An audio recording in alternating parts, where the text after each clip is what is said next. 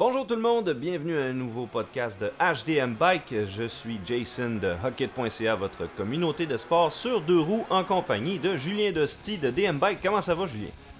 Hey, salut Jason, ça va très bien aujourd'hui. Alright! écoute, à matin, j'ai envie de parler de pneus. Ça te tente-tu? Ouais, ouais, ouais, ouais. Il y a beaucoup de choses à dire sur les pneus. Euh, on sous-estime souvent cet élément-là. Ouais, c'est un de mes préférés par contre. euh, Vraiment, j'ai toujours une fascination pour euh, ce, que les, ce que les pneus nous amènent, euh, que ce soit sur les voitures, les motos, les vélos. C'est un aspect vital du pilotage et puis de- du comportement de peu importe quel véhicule.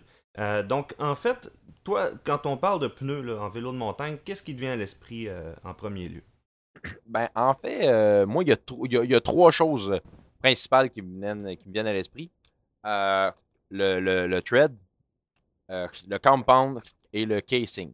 OK? Donc, euh, trois beaux mots anglophones que je vais définir euh, un petit peu plus.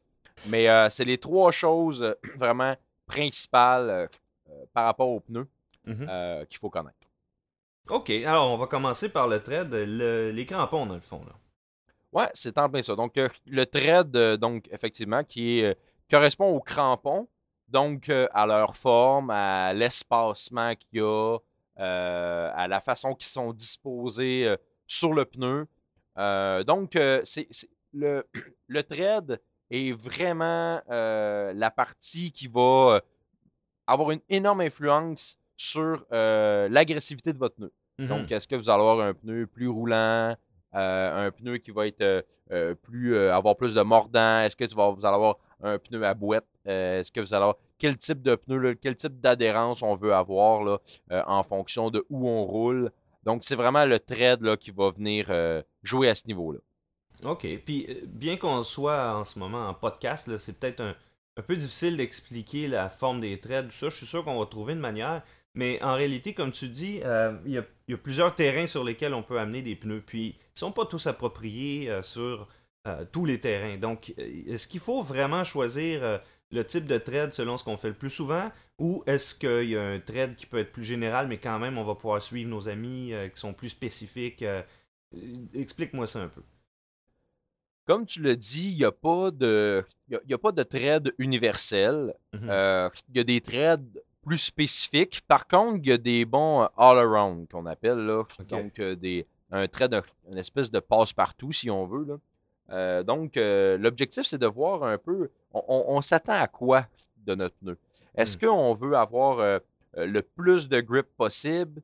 Est-ce qu'on va avoir quelque chose de très, très roulant? Parce que ce qui nous intéresse, c'est la vitesse à laquelle on va. Donc, c'est vraiment ça qui va venir influencer notre choix. L'autre chose aussi qu'il faut savoir, c'est que on n'aura pas nécessairement le même trade en avant et en arrière. Parce que l'avant et l'arrière du vélo n'ont pas les mêmes besoins. Euh, donc, euh, en avant, on a majoritairement besoin de, de grip, donc d'adhérence, parce que euh, faut se souvenir que si le devant passe, le derrière passe. Donc, Mhm. euh, quand je suis en virage et tout, il faut que mon, faut pas que mon devant il décroche. Ouais, ouais, ouais. Contrairement à l'arrière, où si j'ai un, un léger décrochage à l'arrière, où c'est beaucoup moins, beaucoup moins grave. Euh, du moins en vélo de montagne, là, on parle bien. Euh, et euh, à l'arrière, souvent, on va avoir quelque chose d'un peu plus roulant. Comment on fait pour vraiment déterminer ça?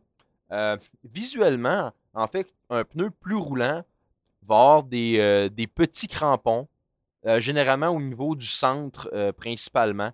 Donc, des crampons très, très petits, donc qui vont moins pénétrer le sol, qui vont rester plus en surface et euh, qui vont amener cet, cet aspect-là euh, de, de- vitesse, donc d'être euh, plus roulant là, euh, à ce niveau-là. Et euh, il y a certains modèles de pneus qui vont nous offrir un peu une espèce d'entre-deux. Euh, par exemple, euh, un Maxxis Mignon SS euh, ou un, Michelin Wild euh, Enduro euh, Rear, parce que le Wild Enduro a un, front et un rear, c'est pas le même, euh, pas le même pneu. Euh, donc, euh, on va vraiment voir une différence au niveau de ces pneus-là, où on va avoir des gros crampons sur les côtés et des petits crampons au centre. L'objectif d'un pneu comme ça, c'est d'être capable d'avoir quelque chose de très roulant, mais qui va quand même nous donner de l'adhérence en virage quand on va venir là, euh, euh, canter le vélo sur le côté. Donc, aller chercher les plus gros crampons sur le côté. Donc, ça, c'est vraiment là, ce genre, c'est ce qui caractérise ces pneus-là.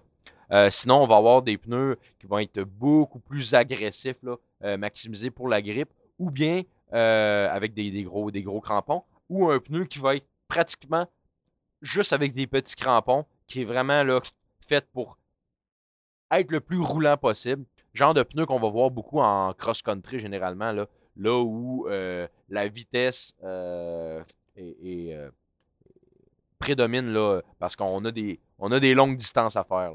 Ouais, je comprends. Par contre, en cross-country, il y a aussi beaucoup de montées. Est-ce que le fait d'avoir des pneus plus roulants va nuire à la montée? En fait, tout va être relatif à la disposition de ces petits crampons-là. donc, assurément qu'un pneu euh, dit plus roulant va avoir un petit peu moins de grippe en montée. Mais encore là, il y a, des façons d'optimiser ces pneus-là pour quand même pas être trop perdant euh, à ce niveau-là.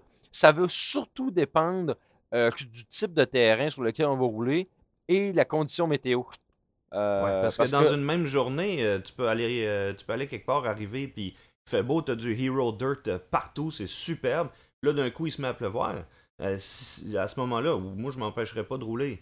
Mais euh, si je sens que mon pneu, il tient pas du tout, euh, à ce moment-là, c'est beaucoup moins amusant. Exactement. Ça, ça peut même en devenir dangereux. Donc, mhm. c'est pour ça qu'il n'y a pas de, il a pas de pneu parfait pour toutes les conditions, mais c'est toujours une question de, compromis.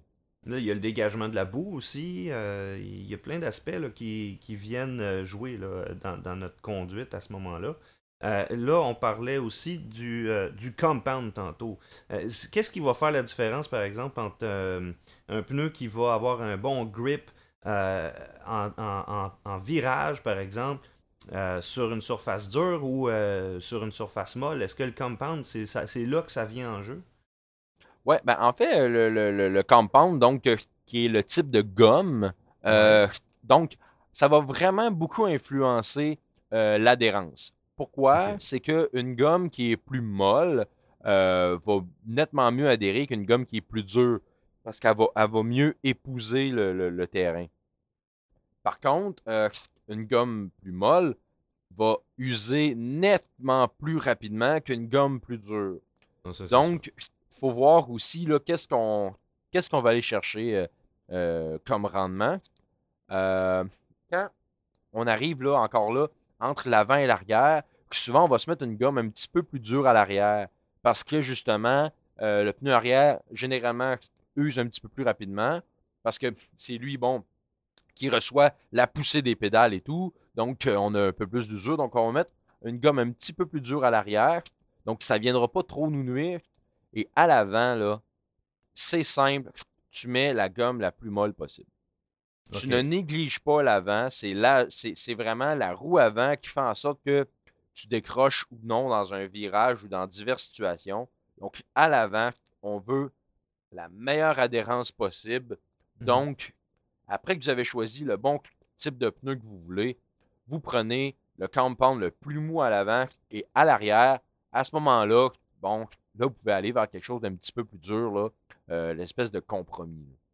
Au niveau du compound euh, aussi, euh, ce qu'il faut savoir, c'est que quand on parle de, de, bon dur, moins dur, c'est un peu difficile de s'y retrouver parce que les compagnies, en fait, leur donnent des noms. Dans le monde du compound, il y a vraiment des codes de, de, dureté de, caoutchouc. Sauf que les compagnies utilisent très rarement ces codes-là. Donc, par exemple, mettons, chez Schwalbe, on va voir la gomme Speed, Speed Grip, Soft, Ultra Soft. Euh, donc, euh, le soft, ultra soft, ben, tu sais, ça, le dit, plus mou, ultra mou. Euh, mais tu sais, comme la, gomme Speed Grip, par exemple, où est-ce que là, bon, vitesse, grip, qu'est-ce qui est mieux? Mais tu sais, en fait, la gomme Speed Grip, c'est une gomme qui est un petit peu plus dure qu'une gomme soft. Donc, des fois, là, ça vient difficile de se retrouver là, dans, dans tous ces termes-là. Fait que à ce moment-là, vous pouvez consulter là, euh, euh, votre bike shop local pour qu'il puisse euh, mieux vous orienter. Ou des fois, c'est mieux indiqué sur le site, sur le site de la compagnie même de pneus. Mais encore là, des fois, c'est difficile de s'y retrouver. Fait que d'aller voir votre détaillant, des fois, il peut avoir un peu plus d'informations pour vraiment vous dire là, le nom qu'ils ont donné à ce type de gomme-là euh, correspond à quoi? Euh, donc, je vais donner un autre exemple de un nom vraiment là, un peu étrange, mais chez Continental, on va avoir la, la gomme Black Chili. OK. Donc, en soi, ça donne aucune information, là, ce nom-là. Là, on ne sait pas trop si c'est une gomme dure, gomme molle. Il faut vraiment aller lire là, pour savoir qu'est-ce que c'est. Donc, euh, fait que ça, c'est bien important de faire cette petite recherche-là pour vraiment avoir le bon type de gomme. OK.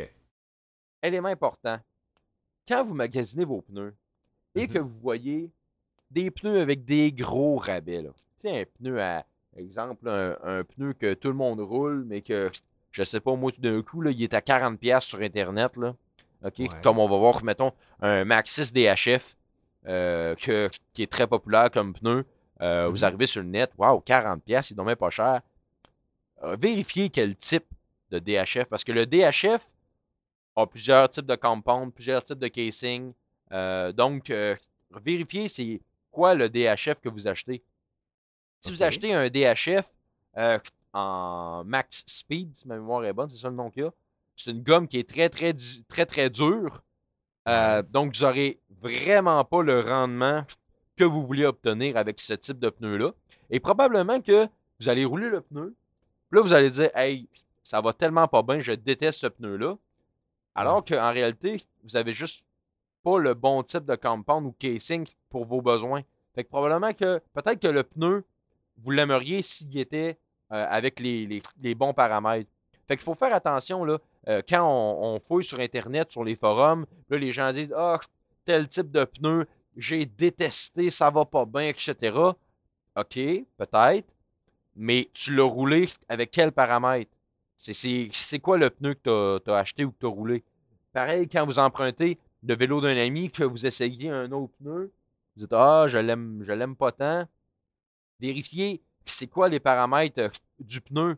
Euh, Mhm. S'il roule en gomme dure, par exemple, ben peut-être que si vous l'aviez essayé en gomme molle, peut-être que vous l'auriez aimé. Fait qu'il faut faire attention avec ces nuances-là au niveau des pneus. Euh, Mais si c'est si pire que ça d'avoir, exemple, des pneus trop durs, euh, pourquoi qu'ils continuent d'en fabriquer? Je veux dire, ils mettent-tu sur les vélos de série euh? Ouais, en fait, il y a deux choses principales. De un, ça permet justement de mettre un pneu qui, qui paraît de bonne qualité sur un vélo plus entrée de gamme. Donc, euh, Mhm, par exemple, vous achetez un vélo à 3000 avec des, des DHF de Maxis, puis le vélo à 8000 vient aussi avec des DHF. Vous allez faire comme tabarnouche, euh, mon vélo, il est bien équipé, alors que Ouais, c'est pas du tout le même pneu. C'est juste le, Ouais, ouais, le- le- il y a juste le thread, la façon que les crampons sont disposés qui est la même. Sinon, pour le reste, c'est pas du tout le même pneu. L'autre élément, c'est le, le price point. Donc, ça permet de vendre des pneus à un prix moins élevé. Donc, euh, Mhm. ça répond à une certaine clientèle. Ok, quelqu'un qui veut quand même absolument des, mi- des minions, là, euh, lui, il peut les avoir, mais je veux dire, il aura peut-être pas le résultat escompté. Il était peut-être mieux de mettre un petit peu plus, puis finalement en avoir avec une gomme un peu plus molle ou quelque chose de plus approprié pour lui. là. Exactement, c'est en plein ça, mais il reste que la compagnie offre le produit, donc euh, Ouais. c'est ça. Ah ouais.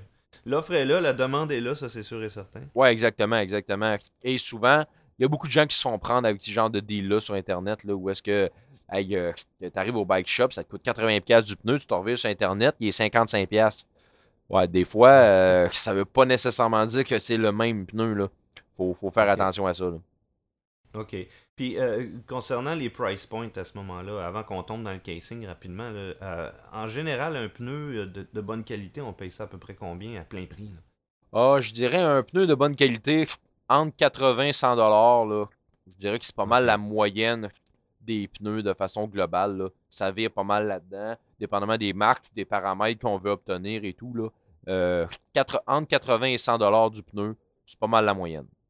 Ok. Là, je sais que tu as des marques préférées. Là. Au pire, on, on y reviendra un peu plus tard tantôt. Là. Euh, Veux-tu nous parler des casings? Parce que ça, c'est quelque chose qui m'intéresse beaucoup aussi. Parce qu'à date, tout ce qui est crampon, euh, on le comprend facilement. On peut parler de la gomme. Là, le casing, on parle-tu de la dureté du pneu lui-même, de, la- de la structure?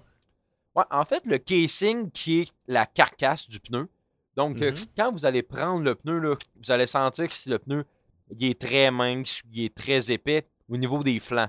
Euh, vraiment, Ouais. là, sur les côtés, c'est là, que, c'est là que ça va jouer.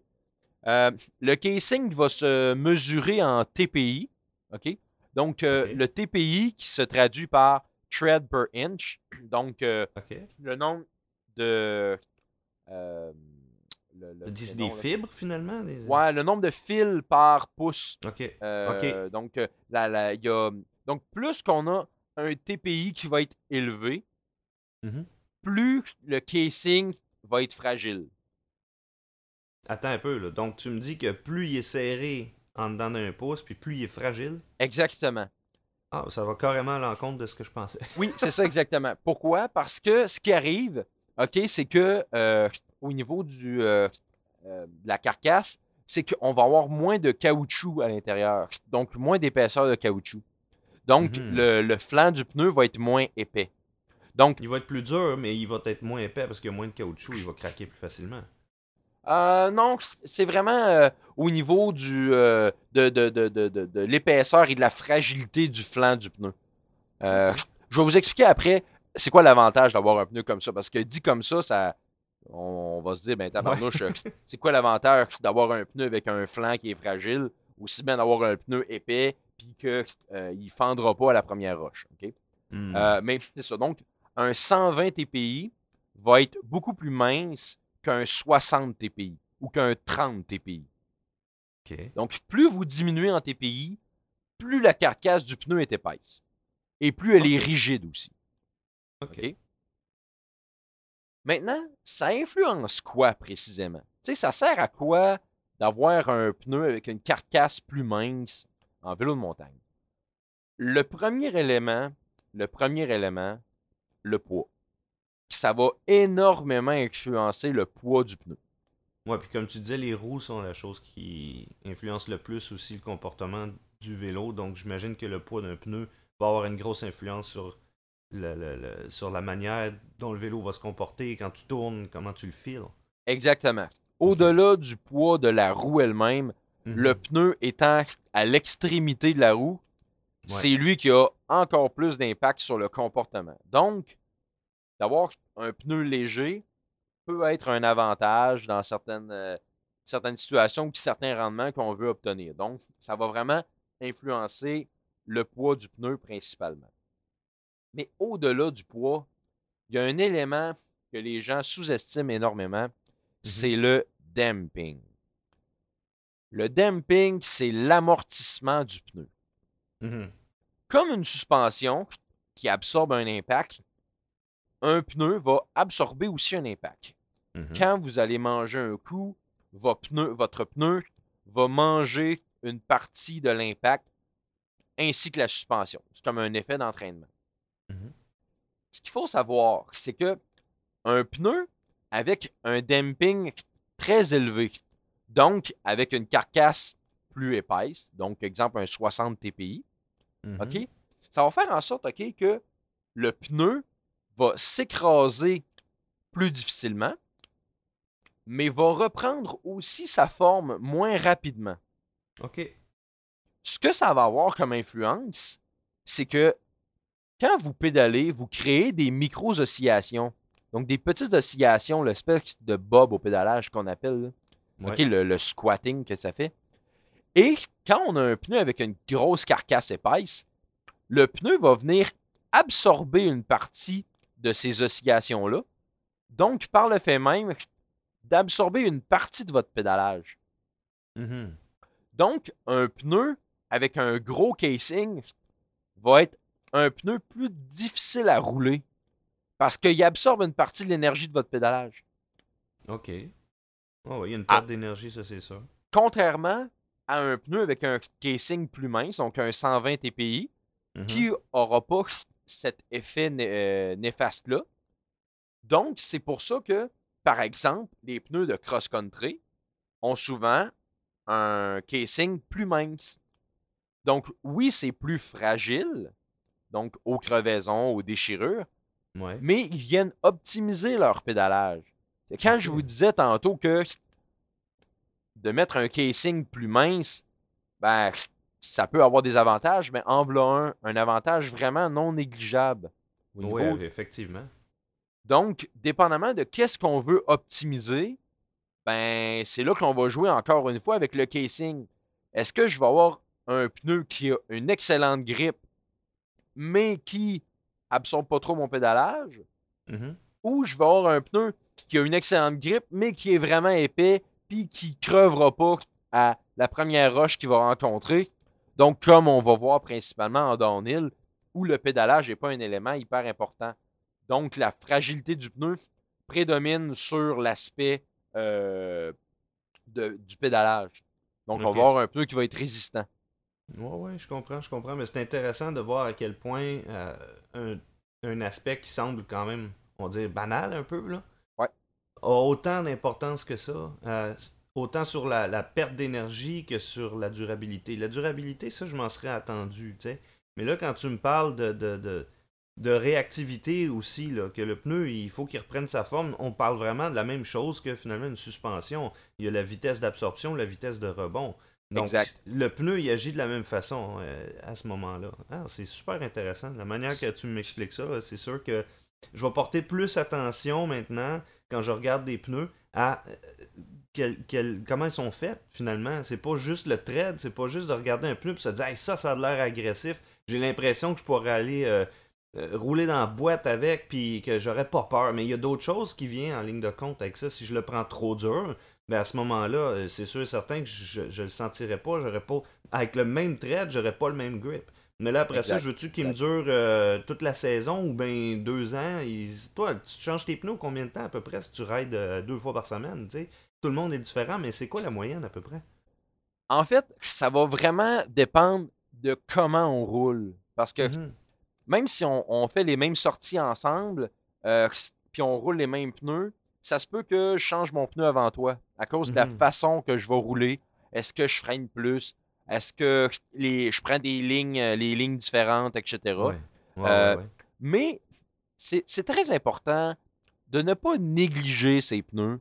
Je sais que ça coûte cher. Je sais que euh, on a souvent l'impression de dépenser dans quelque chose qui est éphémère. Euh, mais écoute, c'est tellement important parce que c'est ce qui est entre le sol et vous. C'est le premier contact que le vélo a. Et il ne faut pas négliger cet, ce- ce- ce- cet élément-là. Et quelqu'un qui roule beaucoup avec des pneus de bonne qualité, avec le bon type de gomme, une bonne gomme molle, etc., peut s'attendre à minimalement, minimalement, passer au moins un set de pneus dans sa saison. Ouais, ça fait Voire même sens. plus.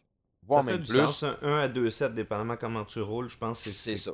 Mais moi, je m'attends à avoir au moins une saison complète avec des pneus. Mais évidemment, la manière que tu me l'expliques là, c'est sûr et certain que euh, il faut choisir. Il faut choisir un peu entre la durabilité. Là, si on parle juste de compound, on va choisir entre la durabilité puis, euh, et puis euh, la, la performance. Donc, si on cherche un peu un entre-deux, je pense qu'il y a moyen de trouver quelque chose de, de raisonnable là-dedans. Il y a une autre question. Je me rappelle une fois, on avait parlé au téléphone ensemble, puis je te parlais de la largeur du pneu. Moi, ça, c'est quelque chose qui me fascine parce que il me semble que quand j'ai commencé à faire du mountain bike, on s'entend qu'un pneu de 2 pouces, point 2 à peu près, là, c'était déjà comme wow, tu sais, j'avais l'impression de rider un gros Bigfoot. Là. là, on est rendu avec des plus 16. Là, j'ai du 2.6. Moi, j'adore le look des gros pneus. Euh, mais est-ce que j'ai un avantage ou un désavantage à rouler avec un gros pneu large? En fait, euh, bon, la première des choses, euh, on va parler de rapport pneu-jante. Euh, donc, entre la largeur du rim et le pneu. Le petit truc, OK, bon, il y a plusieurs recommandations. Vous pouvez aller voir sur les sites des compagnies de, de, de rims. Ils vont vous dire que, bon, le pneu, le, le rim a été designé pour telle largeur de pneu, etc., etc. Mhm. Mais si on y va dans une ligne directrice globale, il faut que le pneu ait environ 50%. Il faut que le, le rim ait environ Ouais. 50% de la largeur du pneu. OK. Autrement dit, c'est que un pneu, exemple, un 2.35 Ouais. sur un 30 mm de jante va être idéal. Est comme pas mal dans le sweet spot. OK. OK? Donc, il faut que le ratio soit à peu près de 50% On peut diminuer un peu, on peut augmenter un peu, mais il faut être autour de ça. Souvent, là, que ça nous donne comme un- une bonne ligne directrice là, pour s'en aller avec ça. Fait que ça, c'est dit. Maintenant, au niveau de la largeur, ce qu'il faut savoir, c'est que euh, en vélo de montagne, précisément, on s'est rendu compte que d'avoir un pneu plus large, c'était pas nécessairement négatif. Mhm. Parce que le pneu plus large, au niveau euh, de tous les types de sols, particulièrement au niveau du sable et tout, va avoir une meilleure portance. Euh, donc, euh, le pneu va avoir une meilleure adhérence aussi. Donc, on s'est rendu compte qu'en élargissant les pneus, on réduisait pas nécessairement la vitesse euh, des gens ni l'énergie dépensée. OK. Donc, euh, d'aller euh, rouler un, un 2.4, 2.5, 2.6, c'est pas nécessairement négatif en soi, puis vous ferez pas nécessairement des moins bons temps sur Strava avec un pneu plus large. Parce que vous allez avoir plein d'autres gains qui sont non négligeables en termes de traction, euh, en termes de, de, de, de- aussi de stabilité dans, dans, dans diverses phases de la, de la piste, qui vont Mhm. faire en sorte que, au final, peut-être même que vous allez être plus rapide. Donc, c'est pour ça qu'on a vraiment là, cette évolution-là en, en termes de largeur de pneus. Et même en cross-country, les pneus élargissent de plus en plus. Là. Euh, tu sais, anciennement, là, du- en cross-country, on avait du 1.9 euh, Ouais, qui était ouais, ouais. vraiment pas large. Maintenant, là, on voit du 2.3, c'est pas rare. Là. En, du 2.2, 2.3 en cross-country, c'est pas rare. Là. Qu'on est loin du petit 1.9 qu'on avait, qui est pratiquement comme un pneu de route. Donc, ouais, euh, donc euh, c'est, d'élargir les pneus, là, c'est, ça n'a pas été négatif là, aucunement là, au, niveau, au niveau du vélo de montagne. là. Au contraire, euh, c'est un aspect très positif. Mais euh, là, il y a une question extrêmement importante. La pression. La pression. Moi, est-ce que, dans ma tête, je me dis, est-ce qu'un un pneu plus large a une meilleure traction, moins gonflé qu'un pneu plus étroit, bien gonflé? Je, je sais pas. Moi, là, avant, je raidais à 30 PSI sur des pneus 2.4, mettons, là. Euh, maintenant, je suis rendu tubeless avec des inserts et tout ça, puis je peux me permettre de descendre beaucoup plus bas et je trouve un- une, un- une grosse différence dans le confort, puis dans le contrôle, puis dans le feeling général du vélo à rouler à peu près à 22-23 PSI au lieu d'avoir des pneus durs. Ouais, en fait, euh, le, le- au niveau des, des inserts de pneus, donc des insertions de mousse et tout, on Mhm. pourra faire euh, un podcast uniquement par rapport à ça, parce que sinon, on en Là, parler pendant encore longtemps. Je voudrais Mais- juste qu'on s'en tienne à la pression même. là. Le Ouais. fait d'avoir des inserts, moi je te dirais que c'est juste parce que je veux pas tout poquer mes roues ou bien pogner des pinch flats. Là, mais le- Ouais. le- principalement, si on parle juste de pression, on enlève tous les risques de flat. Là. Ouais. En termes de pression, OK, il y a une différence entre rouler avec un tube, une triple, et rouler tubeless. Donc, euh, de rouler tubeless là, nous permet vraiment de rouler plus basse pression, d'éviter, comme tu l'as mentionné, les pinch flats. Donc, euh, quand le pneu écrase, puis il vient pincer la triple et faire un flat. Donc, de rouler tubeless, vraiment, en vélo de montagne en 2020, là, euh, c'est pratiquement une nécessité. Si on veut être capable d'avoir le plein rendement de nos pneus, tubeless, là, euh, euh, à part, euh, rouler avec une triple, à part le fait que c'est plus facile à installer parce que tu mets la triple, tu gonfles, ça marche. C'est vrai que tubeless, c'est un petit peu plus de trouble, entre guillemets. Mais au niveau du rendement, le tubeless surclasse euh, la triple et de loin. Oui, j'ai Mm. changé aussi, puis je je suis tombé sur Tubeless, puis je reviendrai pas en arrière, ça c'est sûr. C'est ça. Maintenant, en termes de, de pression, c'est extrêmement relatif à chaque personne. Le seul conseil que je peux donner, faites des tests. Mhm. Faites des tests, essayez du- diverses pressions. euh, faites vraiment des tests. Faites des tests à l'extrême. Tu sais, euh, Ouais, ouais. allez rouler là, avec euh, 18 PSI dans vos pneus. Allez rouler avec 30 PSI pour sentir vraiment la différence qu'il va y avoir entre les deux. Pour après ça être capable de dire, OK, ben si, mettons, je pars à 23, ben, oups, moi, j'aimerais ça aller chercher un petit peu la sensation que j'avais à 18, mais moins extrême un peu. Ou, ah, non, quand, quand je roulais à plus haute pression, c'est un, un petit peu mieux, fait que je vais peut-être monter à 24 ou à 25. Donc, ça nous permet d'aller, connaître un peu les feelings des deux extrêmes pour être capable de, de mieux se gager par rapport à la pression. Mhm. Personnellement, OK, les pressions que moi je roule, moi je vais rouler à peu près 23 PSI en avant et à peu près 24 PSI en arrière. Mhm. Moi, c'est les ressemble que je roule que je un roule. petit peu. Ça, res- ça ressemble un peu moi aussi. On a à peu près le même poids, là. Puis ça ressemble à ça. Mais là, c'est sûr et certain que tu peux pas comparer avec sans insert. La largeur du pneu joue là-dedans aussi, là. Ça, sûr exactement. certain, hein. Le poids du pilote aussi, Euh, le type de pratique qu'on en fait. Donc, il y a vraiment, vraiment beaucoup d'éléments qui rentrent en ligne de compte là-dedans. Donc, Ouais, ouais, c'est vraiment c'est ça. pour ça que c'est difficile de dire Ah, OK, euh, tu pèses 200 livres, euh, tu roules des, euh, des 2.5 en enduro, ça te prend tant de PSI. Non, c'est relatif à chaque personne.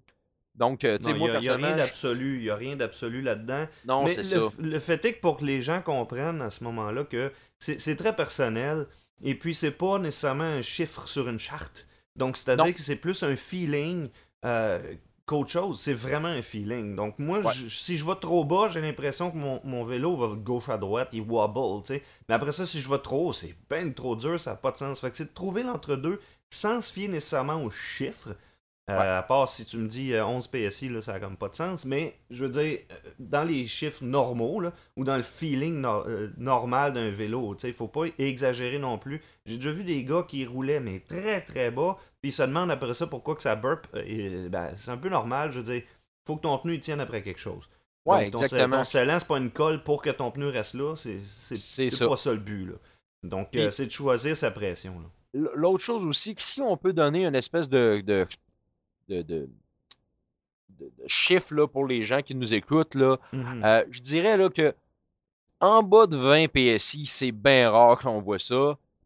Ouais. Et en haut là, de 25-26, là, c'est quand même rare aussi. là.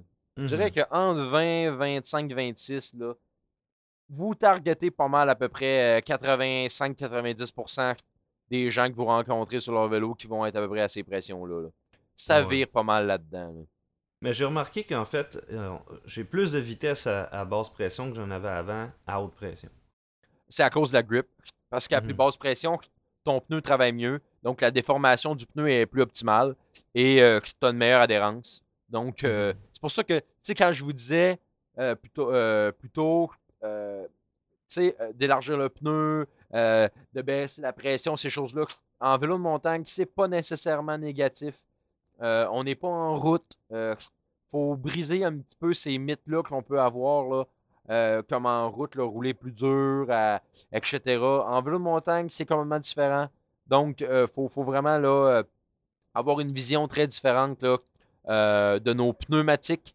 Donc, euh, euh, au niveau là, de, de- de l'entièreté, casing, compound, thread, c'est très différent, c'est propre au vélo de montagne.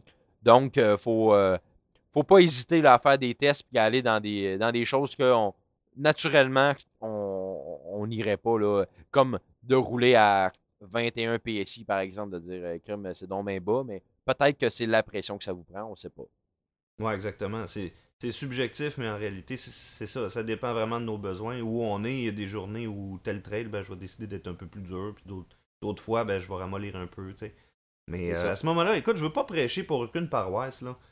Je veux pas faire de la promotion, mais par contre, euh, on a toutes des favoris, mais euh, pour les marques, les marques de pneus, écoute, c'est extrêmement important. Je veux pas, je, veux pas qu'on soit là à, blaster des marques ou à en vendre, mais y a-tu des marques en particulier là, qui vraiment font un produit que, wow, euh, rapport qualité-prix, performance, tout est là? Personnellement, OK, puis là, on va y aller vraiment. Je suis pas du genre beaucoup à, à déblatérer là, sur, euh, à promouvoir un- un- quelque Mhm. chose en particulier. Là, je vais vraiment, de, de- de- de- de mon opinion euh, euh, personnelle par rapport à ça. Euh, bon, personnellement, moi, je roule des Michelin Wild Enduro. C'est un pneu que j'adore. C'est vraiment un gros coup de cœur pour moi. J'étais à ma deuxième saison sur ces pneus-là et je les adore.